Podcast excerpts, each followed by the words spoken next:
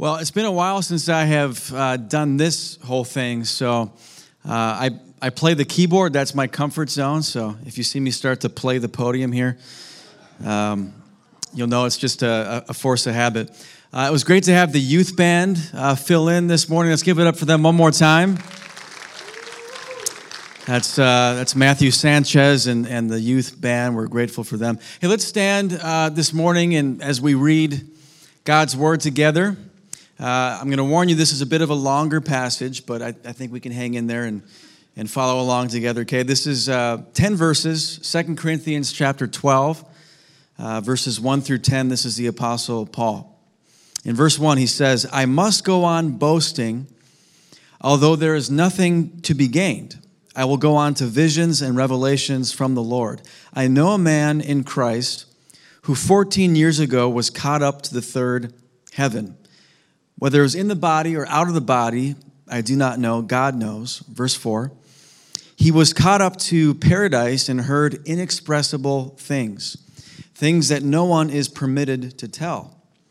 I will boast about a man like that, but I will not boast about myself except about my weaknesses. Even if I should choose to boast, I would not be a fool because I'd be speaking the truth. But I refrain so no one will think more of me than is warranted by what I say or do, do or say, or because of these surpassingly great revelations. Therefore," this is the last section, "in order to keep me from becoming conceited, I was given a thorn in my flesh, a messenger of Satan to torment me. Three times I pleaded with the Lord to take it away from me, but he said to me, 'My grace is sufficient for you, for my power is made perfect in weakness.' Therefore, I will boast all the more gladly about my weaknesses, so that Christ's power may rest on me. That is why, for Christ's sake, I delight in weaknesses and insults and hardships, persecutions and difficulties, for when I am weak, then I am strong." Everybody say strong. All right, let's pray. Father, we come before you in Jesus' name. It's so good to gather as the saints in your name. Uh, God, we pray that you would open up uh, our spiritual ears to hear what you have to say to us, that we wouldn't just hear information that goes into our minds, but that we would sense what you are speaking to us personally, to what you are speaking to us through this word, um, to our church body as well. And God, we ask for this in Jesus' name. Everybody said, amen. Amen. You may be seated. Well, I want to make this, this statement off, off the bat here this morning, and I, I think you'll agree with this, that uh, our culture and, and even just humanity in general, we have a fascination with strength and with being strong.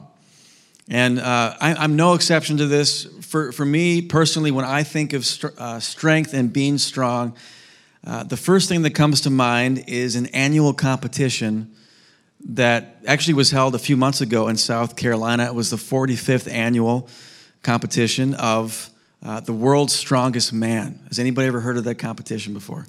Does anybody watch like E S P N? If you watch E S P N, there's like reruns all the time of this.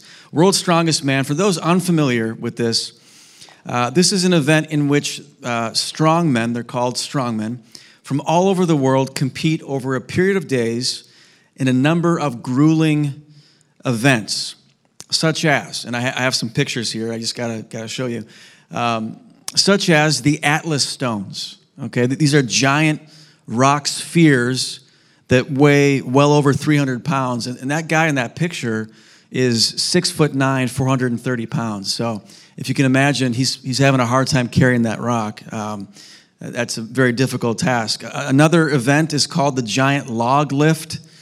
Uh, these logs are pressed overhead, and they're well over eight hundred pound logs. Uh, another event is called the vehicle pull. You've got a harness, and you've got a rope, and you are pulling Uh, airplanes. That guy's name is uh, Eddie Hall. He's a one-time winner. Um, you can tell I know something about this competition. um, so the winner, the winner of this event, the winner of this event for that year is called the strongest man in the world. Think about being able to tell somebody, "I'm literally I'm, I'm the strongest man on earth. Man, I think that's pretty uh, uh, pretty cool thing. But but this event has a huge global following. Why? It's because we have this fascination with with strength, uh, but not just physical strength. We're enamored with with strong individuals, strong-minded people like uh, C E Os and and political leaders. We follow podcasters and influencer influencers who are uh, strong at communication, and we listen intently to the stories of people who have overcome incredible odds to reveal great inward strength. And not just that, but but as humans, we feel this need to project strength as well. We want to project this, this aura of strength at one time or another, and we've all been there. We're, we've been going through something, we're hurting, we're suffering, but then we come to a group like this in public, and we, we feel this need all of a sudden to just act like everything's put together, everything's good, right? We just have this need to project strength as well. And I'm not saying that... Um, This this fascination with strength, this this inclination to, to be strong. I'm not saying it's a bad thing uh, necessarily, but I, I do want to make this statement this morning that our fascination with strength can be an impediment when it comes to experiencing the life to which God has called us. In the passage that we just read, the Apostle Paul says that in order for us to experience the grace of God, God's strength, God's power working through us, we have to lay down and sacrifice this, this desire that we feel uh, to be strong and to project strength. Paul says that we have to embrace and be comfortable with our weaknesses. So if you're here today or you're watching online and maybe you feel like you are at the end of your rope, maybe you feel... Um, burdened or weary in your in your Christian journey. Maybe the, the prayer of your heart recently has been, God, I just, I can't do this that much longer. We're, we're all going to receive something from this word, but that this message this morning is especially for, for you. Well, let's look at, at our passage one more time. This is Second Corinthians chapter twelve, verses one through ten. And I invite you, if you've got a Bible with you, to pull that out or a Bible app. Uh, I would love for you to follow along because we're going to kind of jump Uh, from verse to verse here. Second Corinthians twelve, verses one through ten. Now, this is, of course, the famous thorn in the flesh passage. Uh, have you guys ever thought about thorn in the flesh or read about that or thought what that might be? Uh, when we're looking at, at these verses, the question almost always comes up, what is Paul's thorn in the flesh? We're always wondering about that. We will talk about that. We will discuss that. Uh, but spoiler... We don't know what it is, okay? We don't know what it is, but that's a good thing that we don't know, and we'll talk about that later. Uh, but first, let's look at why. Let's look at the question why. Why did Paul receive this thorn in the first place? And for that, we have to look at Second Corinthians ten and eleven, the previous chapters, for context. So if you want to even scroll up on your Bible app to look at those chapters, that'd be great. In these chapters, we find that Paul is greatly concerned because false teachers who claim to have the backing of Jesus' disciples in Jerusalem have infiltrated the Corinthian church, and they were acting to undermine and destroy Paul's hard work there and his credibility as a leader. And unfortunately, because of their aggressive style, because of their smooth talk, because of their rhetorical skills and their, their great boasting about their credentials, a good portion of the Corinthian believers had fallen prey to these, these false teachers. So Paul is writing from afar, and he's been left in this uncomfortable and awkward position of having to defend his apostolic authority to the Corinthians. And so he's basically saying in these chapters, okay, I see that you're persuaded by fancy leaders who, who boast and brag about their credentials. Well, if that's the case, even though this is foolish to do, I will also do some bragging. So it's, it's either Paul loses these church members that he's worked so hard for, or he engages in bragging. uh, and defends his apostolic authority. So in chapter eleven, Paul says, okay, these leaders that you're so impressed by, they boast about their, their lineage, the fact that they're Hebrews and, and Israelites, so am I. Uh, they boast about how great of, of servants of Christ they are. Well, I am more. In fact, I've worked much harder than they have. And Paul proceeds to list uh, the many persecutions that he's endured for the cause of the gospel. And th- this is fascinating. So these false teachers, uh, apparently as part of their credentials, they thought it was important to to explain how many spiritual experiences they had. So it, it was like, hey, you should listen to me because I, I've seen these visions and I've had these dreams. And they like to brag about their experiences. And the Corinthians were uh, were were impressed by that. Well, Paul needs to do the same thing. So in the opening verses of chapter twelve, which we read earlier, Paul reluctantly, and this is so fascinating, he breaks a fourteen-year silence about a spectacular vision that he received in order to prove that he would not be outmatched by his rivals, even in the area of spiritual encounters. And so in verse two of chapter twelve, he says, I know a man in Christ. He's talking about himself. I know a man in Christ who fourteen years ago was caught up to the third heaven, whether it was in the body or out of the body, I do not know. So the jaws of the Corinthians must have just dropped at this point because Paul, Paul is bringing out the big guns here. So Paul, Paul is saying, okay, you want to talk about spiritual experiences? I've got one for you, all right? And the Corinthians know, and Paul knows, this spiritual experience cannot be topped.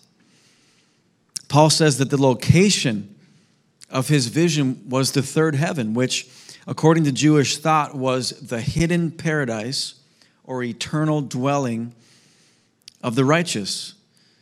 And evidently, Paul's rapture into heaven was so sudden and so extraordinary that he lost all sense of physical orientation, and he didn't even know whether he was in the body or whether he was out of the body. I mean, incredible, incredible experience. Now, as, as modern-day readers, and I'm sure the, the it was the same case for the Corinthians as well, we want to know, if Paul was caught up into heaven, we want to know, what did he see, right? Uh, what did he hear? What did he hear? But Paul states explicitly that he's not permitted to share that information. So apparently this experience was for his own benefit, and it was probably to prepare him for this intense uh, and special calling that he had to preach the gospel to the Gentiles, to, to face many difficult persecutions, and of course to write uh, the majority of the New Testament. So if Paul wasn't going to talk about this experience, then why did he bring it up in the first place? Again, he's trying to establish himself as credible in the eyes of those who had begun to doubt his authority because these Corinthians were so impressed by, uh, by spiritual experiences. But Paul, and we see this all throughout these chapters, Paul would much rather place the focus on his weaknesses. Because unlike the false teachers at Corinth, Paul felt that what established his apostolic authority the most was not his achievements and experiences, although he had ample, but his weaknesses. Why? Because his weaknesses brought attention to the fact that it was Christ, Christ's presence, Christ's favor, Christ's strength, and his power that was working in Paul, that God was with him. In fact, Paul says that he couldn't have become prideful about this amazing spiritual experience, if, even if he wanted to. I mean, think about it. If if if one of us had, had an experience where we were caught up, raptured into heaven, and we saw incredible things and heard incredible things, and all of a sudden we came back down to earth again, Um, I, I just think in our humanity, we would think uh, be, be pretty tempted uh, to think that we're superior to those who are around us, right? But Paul says God wouldn't let him feel this way. Uh, verse seven of chapter twelve. Therefore, in order to keep me from becoming conceited, I was given a thorn in the flesh, in my flesh, a messenger of Satan to torment me. A thorn in the flesh, uh, as Paul puts it, was given to him to prevent him from becoming proud. Have you ever considered that maybe God is allowing a recurring difficulty to exist in your life because he wants you to, he wants to teach you to rely on him and not on yourself? Well, we'll talk more about that later. Now, let's let's discuss what this thorn is or what it might be, okay? Now, some of you might get a little bored with this discussion, but I think I think a good number of you will kind of be interested. This is good food for thought. It's just it's just interesting to talk about. Um, what is Paul's thorn in the flesh? Well, first off, don't let the th- the word thorn confuse you. Okay, that the thorn in the flesh, that's a metaphor. If if you're like me, uh, I think of, you know, be, being barefoot and, uh, you know, stepping on a thistle or something, and then, oh, there's a thorn, and I, it hurts a little bit, and I just pluck it out and throw it away. Um, that's not what Paul is talking about here, okay? This is a big deal to Paul. In fact, in classical Greek, the word here used for thorn uh, meant stake, S T A K E. Uh, and it was used for, imp- impa- it's kind of graphic, and used for impaling and torturing uh, criminals. Paul equates this thorn with, with a messenger of Satan. And he says that it's tormenting him. This is no small thing. It's tormenting him. And he doesn't just ask God to take it away. He pleads with God to take it away. And he does so three times. Uh, so th- this is something very serious uh, for Paul, and it might even be uh, something recurring, something that could be a life or death issue for him. So uh, what is it? What is it? We're going to put these theories on, on the screen. Uh, we'll call these uh, thorn theories, okay, or thorny theories. Um, it's just, just fun to, to look at and talk about. Um, first theory proposed is that Paul's thorn is opposition or persecution. Uh, this was proposed by Luther. And Paul does talk about persecution that he faced in this letter. Uh, it might be uh, persecution. Uh, Calvin proposed that Paul's thorn refers to his own spiritual temptations. Uh, this is a popular I- idea that Paul had eye trouble. Uh, he had problems with, with his vision. And, and the, the theory is that uh, when Paul was struck with blindness in Acts nine, and this is a fact, Paul was struck with blindness in Acts nine as a result of that uh, Damascus Road encounter. And the idea is that Uh, he must have never recovered fully from that uh, from that blindness. And there's also a reference in Galatians uh, where Paul says that the believers there would have plucked out their eyes for him. And so the idea is, why would they have done that? Maybe they were trying to help him because they knew that uh, they, they wanted to help him in any way possible because maybe he had some problems with, with vision.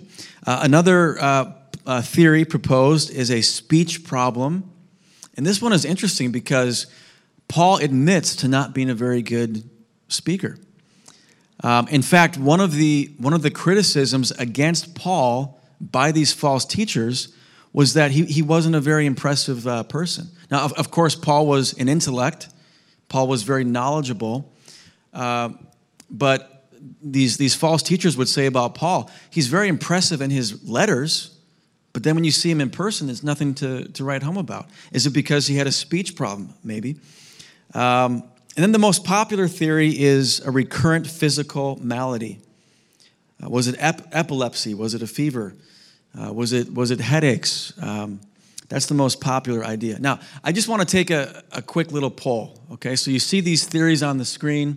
We've got one, two, three, four, five, okay? These are the most popular. Um, after I count to three, I just want you to say which number you think it is, Okay? One, two, three, or four, or five. And if you don't think it's any of them, say other. Okay? After I count to three. Here we go. Ready? One, two, three. Can I get a four? Can I get a three? Hey. hey. Okay. No, that's uh, interesting. All right. See, I I knew it. We all, we all have uh, um, a theory here. Now, here's the correct answer. No, I'm, I'm just kidding. I'm just kidding. Uh, now, it's important that we don't get caught in the weeds with this thorn. Catch that? Caught in the weeds with this thorn? Okay. Um, no, but seriously, it's a good thing. It's a good thing that we don't know why or don't know what Paul's thorn is, and I will tell you why. Because if Paul had said that his thorn was a physical sickness, uh, we might think, my struggle with anxiety doesn't apply to this passage. If Paul had said his thorn was persecution for his faith, we might think, my, my disability doesn't apply to this passage. You see what I mean? Uh, it's a good thing that Paul left this blank so that we can insert our own difficulty, our own weakness into this passage and be encouraged by what the Lord says to Paul. What does the Lord say to Paul? Paul has this thorn in the flesh. He prays, he pleads three times for God to take it away. God says in verse nine, in fact, it's probably Jesus himself speaking to Paul, "My grace is sufficient for you, for my power is made perfect in weakness." And Paul heard these words years and years prior, but he never forgot them. The Lord says to him that his grace, that unmerited help for the undeserving with no thought of recompense, that unmerited help for the undeserving with no thought of recompense, that grace would sustain Paul in his suffering, and that the Lord's power would be fully realized in Paul's weakness. And so when Paul realizes this, in verse nine, his attitude totally changes, and he says, "Therefore, I will boast," not in his strengths, because that was what the false teachers were doing. They were boasting in all their uh, credentials. But Paul says the true sign of an apostle is, "I will boast in my weaknesses so that Christ's power would rest on me." And then in verse ten, he takes it a step further. Not only will he brag about his weaknesses to these, to these Corinthians, but he will delight in them. He's going to take joy in them. He's going to be happy about being weak. Why? He's going to be happy about his insults, hardships, persecutions, difficulties. "For when I am weak, then I am strong." So Paul found great comfort in this truth that God and his strength would work through his weaknesses. And I know that this... Um, This passage provides great comfort for us as well. Anybody have weaknesses? Anybody have two weaknesses? Anybody have less than five weaknesses? No, just, we've all got weaknesses, right? And th- this passage is great encouragement. I just want to speak practically for the next few moments. Um, how is it? How is it that we can experience, like Paul, Uh, God's grace and God's strength working through us? What do we have to do uh, to experience God's strength? Uh, number one, what can we learn from Paul here? We need to check our egos at the door if we're going to experience God's grace working in our weaknesses. James four six, "God opposes the proud, but gives grace to the humble." God opposes the proud, but gives grace to the humble. I mentioned at the outset that we all have this fascination with strength. We all have this desire to be strong and to be perceived by others uh, as strong. But we have to put these desires and inclinations on the altar. We have to sacrifice them if we're going to experience God's strength and grace working through our lives. If you've got a particular weakness and your attitude is, "I will fix it myself," if that if that's the attitude, simply put, you will not experience God's grace working in your life. I, I think about when I was a kid, um, five, six, seven years old. I, I was a very egotistical boy. And I, I can say that. You, you, might, you might think all boys are that way. Well, I had a brother who was two years younger than me. And to this day, I think he was some kind of alien because he, the guy had no ego. Um, he would just naturally share his toys. He was naturally caring. He was naturally non-competitive. He never got in trouble. I hardly ever saw him complain and cry. It was always me, you know, getting in trouble. Uh, I was the egotistical one. And uh, I, I think about this toy that I played with. Uh, this is an eighties toy. Um, anybody, uh, Light Bright? Anybody? Ring a bell? Light Bright? Okay. So you got these small little pegs, and you put them in a, a hole, and it makes this uh, design once you light it up. And you're looking at the box because the box has the template uh, for you to make this design. And I would, I'd be making this design, and I'd go to my, my parents and say, hey, I, I did it. And and they would say to me, eh, pretty close, Nick, pretty close. Oh, man, I hated those words. So I'd, I'd go back, and I'd, I'd put a few more pegs in there, and I'd go back, and I did it. I, I made the design. Almost. You almost did it. Just drove me crazy. But I had to do it myself. Now, did I did I create something? Yes, I, I, I created something, but it was this patchwork job. It, it didn't look like the original picture on the box. Um, it would have been a lot better if I had asked my parents for help, right? And it's the same thing with the Lord. Can we can we try and fix our own problems? Uh, no, that is absolutely right. I mean, we can try. We we might, if we've got a recurring weakness or difficulty, we might do a patchwork job, but it would be so much better if we ask for the Lord's help. I, I think about those who struggle with addictions. I, I think an addiction is the ultimate example of a thorn in the flesh, a difficulty that um, someone just struggles to overcome. And when you think about addiction recovery programs, what, what is the first step in any recovery program? Uh, something along the lines of, I have a problem, and I am powerless to overcome it. If somebody can concede that, they're on their way to um, to recovery. And it's the same thing in the Christian life. If we want to experience God's grace and God's power working through us in our weaknesses, we have to be able to say, God, I can't do this. And by the way, how do you know if you're being humble before God? How do you know if you're laying your ego down at, at the altar before God? If you can be humble before others. If you can concede your problems and admit your problems before people, there's a good chance that you're being humble before God as well. That's when you can experience God's grace working through your life. Number two, number two, embrace your weaknesses as an opportunity for God's power to be displayed in your life. And this is that change of mindset. This is that glass half full Uh, approach. Paul previously wa- was wallowing in his weakness. He was very discouraged by it. And the same can be true for us. We can, we can get so down in the dumps and depressed about our weaknesses, about our difficulties. But have you ever thought about viewing them as an opportunity for God to display his power and his strength in your life so that he can be glorified and that others can be drawn to him through you?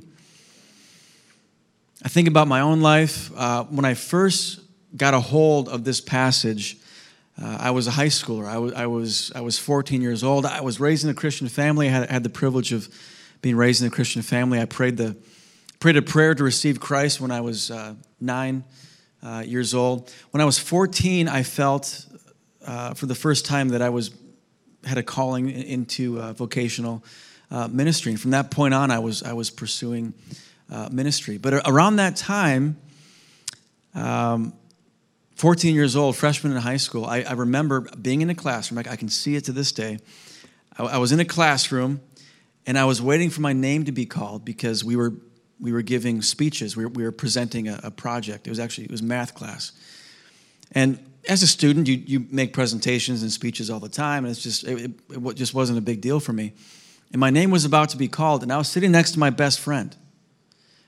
Turns out he wasn't such a great friend. But I was sitting next to my best friend, And he knew that I was about to be called up. And he started to try and psych me out.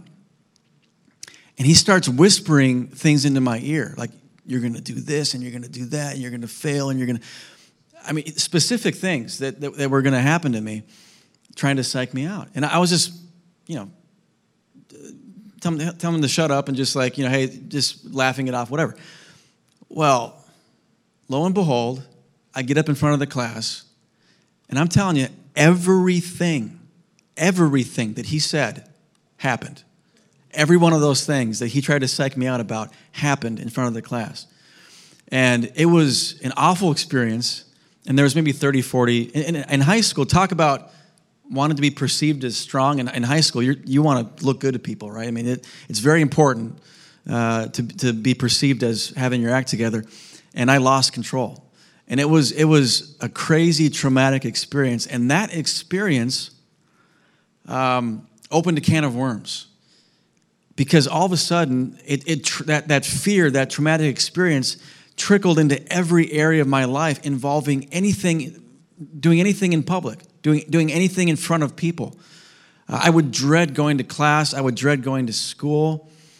But as a student, you've got to complete assignments. You've got to do things in front of other classmates. You have to make speeches. You, and I would just dread these things. And I, I, I would talk to my parents and say, hey, you got to help me here. You got to call these teachers and say that I can't do this assignment.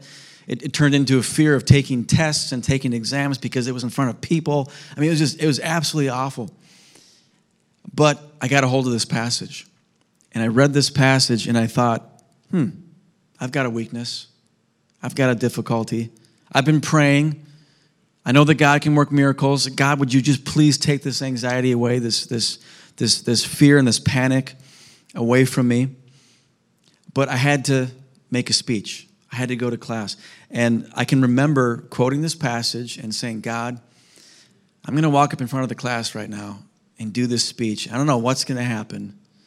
Last time I lost control, it was terrible. But your word says that you are the strength in my weakness. So here we go. And I did that time and time and time again. Um, and God would come through. It, it was, it was amazing.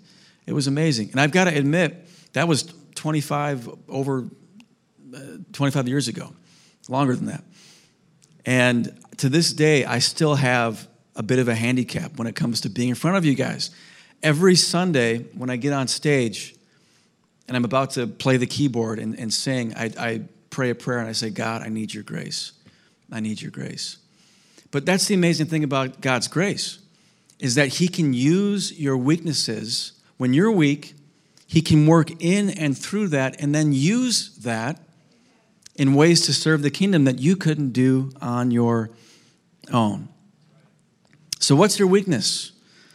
What's your difficulty? What's your hardship? If you humble yourself and you and say, God, I need you, I need your grace, he will show up in your life in a special way. And then number three, and this is just kind of a bonus, a bonus point. What can we learn from Paul?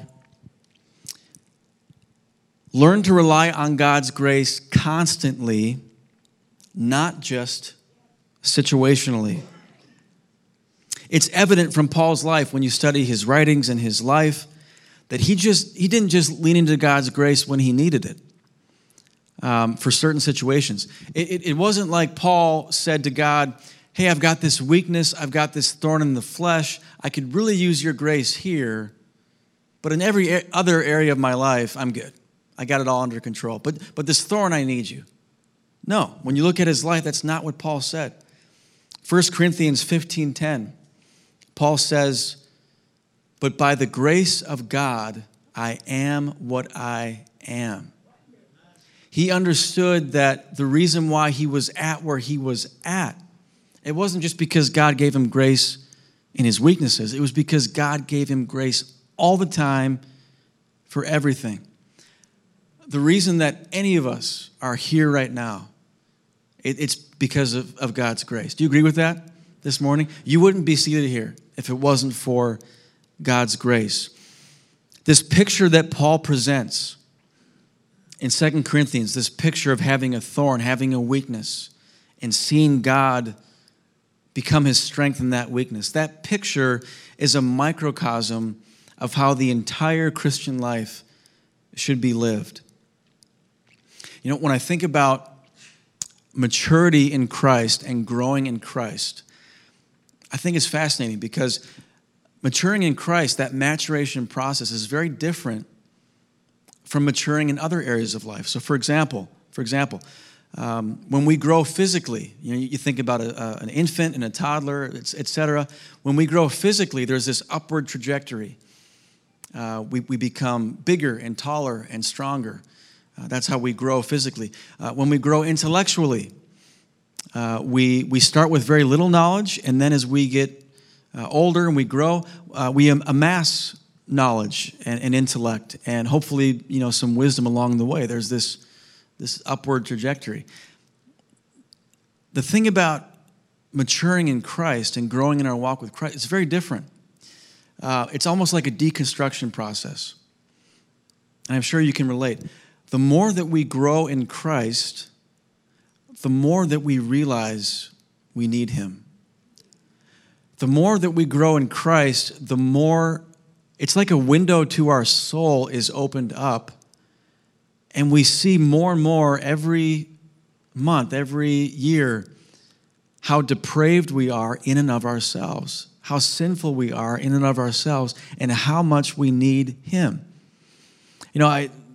I've been serving Christ. I, I mentioned this since a long time ago, but I, I can think back into my uh, my twenties, and um, I used to think I'm doing a pretty good job.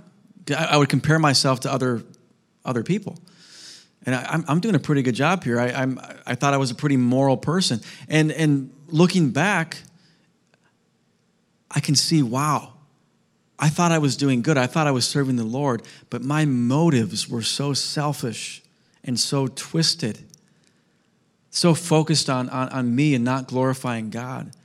Uh, the Bible says that even our righteousness, even our very best attempts at being good are, are like filthy rags before God. Uh, we need his grace. If anything good comes from our lives, it's because of him in us. The, the hymn writer had it correct. I need thee every hour. There is a famous Minnesota politician. If I said his name, you would recognize the name. He he was quoted as saying that religion uh, and Christianity is is a crutch. Anybody know who I'm talking about? Okay, all right. Uh, religion is a crutch. Christianity is a crutch. All right. I would disagree with that, but not for the reason that you would think. It's more than a crutch. For those who truly follow Christ, our faith is not a crutch, it's a stretcher. We're more, we realize we're more that we're weaker than pe- what people even think.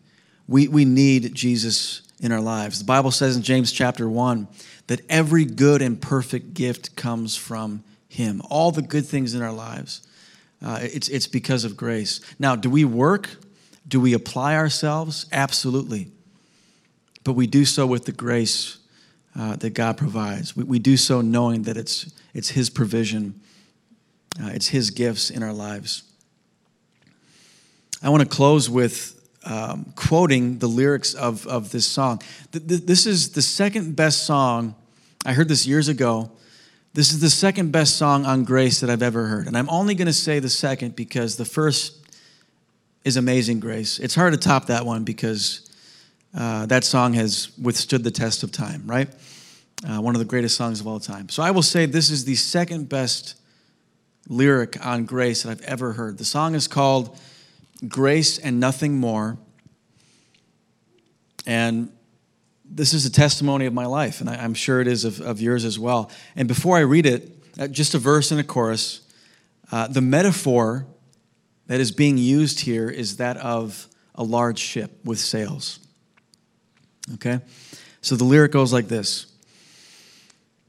I thought while on this voyage long, my strength God would increase, and at some point along the way, my struggling would cease. I fought with boldness, wind and wave, and yet the skirmish lost. Exhausted, all provision gone, the channel still uncrossed. As lifeless I in stillness drift, just strength enough to pray. It's only then I feel the surge that speeds me on my way. And the chorus, by his own hand and faithfulness, he steers me toward a distant shore, and the wind that billows in the sail is grace and nothing more. Yes, it's grace and nothing more. Let's stand, shall we? I'd like to invite uh, the prayer. T- I think we have some prayer team members here. Would like to invite them forward at this time.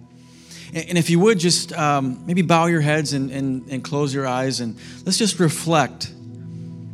Let's reflect for a few moments on what we've heard uh, this morning.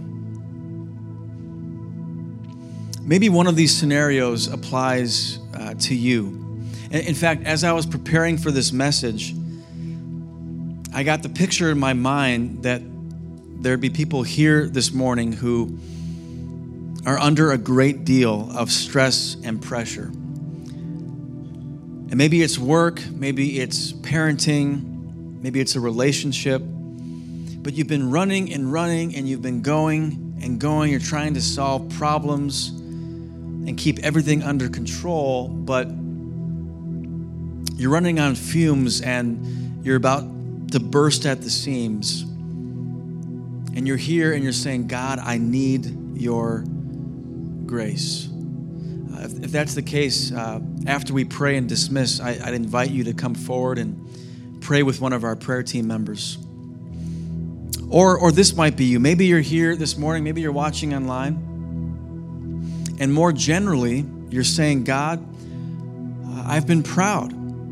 I've been stubborn. I've tried to do things my own way, and I'm a Christian, but I've never really thought of this concept of just being reliant on, on you all the time. I, I need to repent and and lay my ego, my, my need to be strong all the time. I got to put that on the altar and receive your grace. So if that's you, I would, I we'd love it if you would come forward to receive prayer, or even just spend some time after service reflecting in your in your seat, praying with the Lord.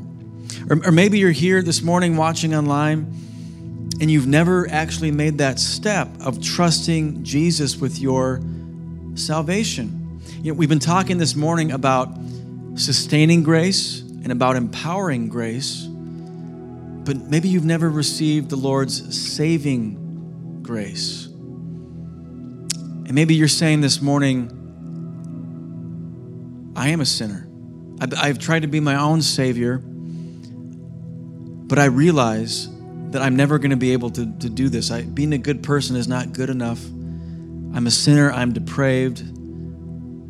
My very best attempts at being righteous are failing, and I need Jesus to be my savior. If that's you, we'll have someone to pray uh, for you this morning.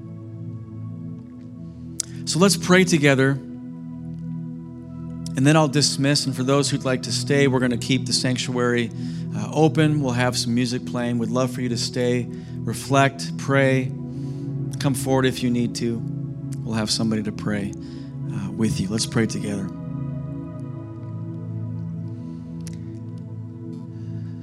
God, it's so good to be with you, to be gathered uh, with your people. And Lord, our hearts are grateful this morning because we can say with the Apostle Paul, by the grace of God, we are what we are.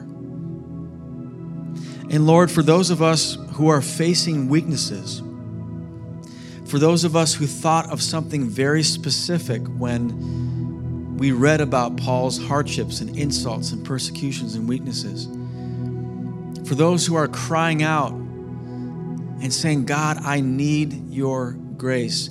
Lord, would you, would you touch them this morning? Would they sense the comfort of the Spirit this morning? Would you provide for them what they need so that they can be strong and experience your grace in their weakness. God, we just want to take a moment and say uh, that we need you. Forgive us, Lord, for being self-reliant. Forgive us, Lord, for being stubborn and egotistical, uh, for thinking that we can fix every problem that comes our way. God, we need your grace. And we are a people who says, we need you every hour. We thank you for your presence with us this morning, and uh, we pray, God, that you would bless us now as we go. Meet with those who, who are seeking you. And we ask all these things in Jesus' name.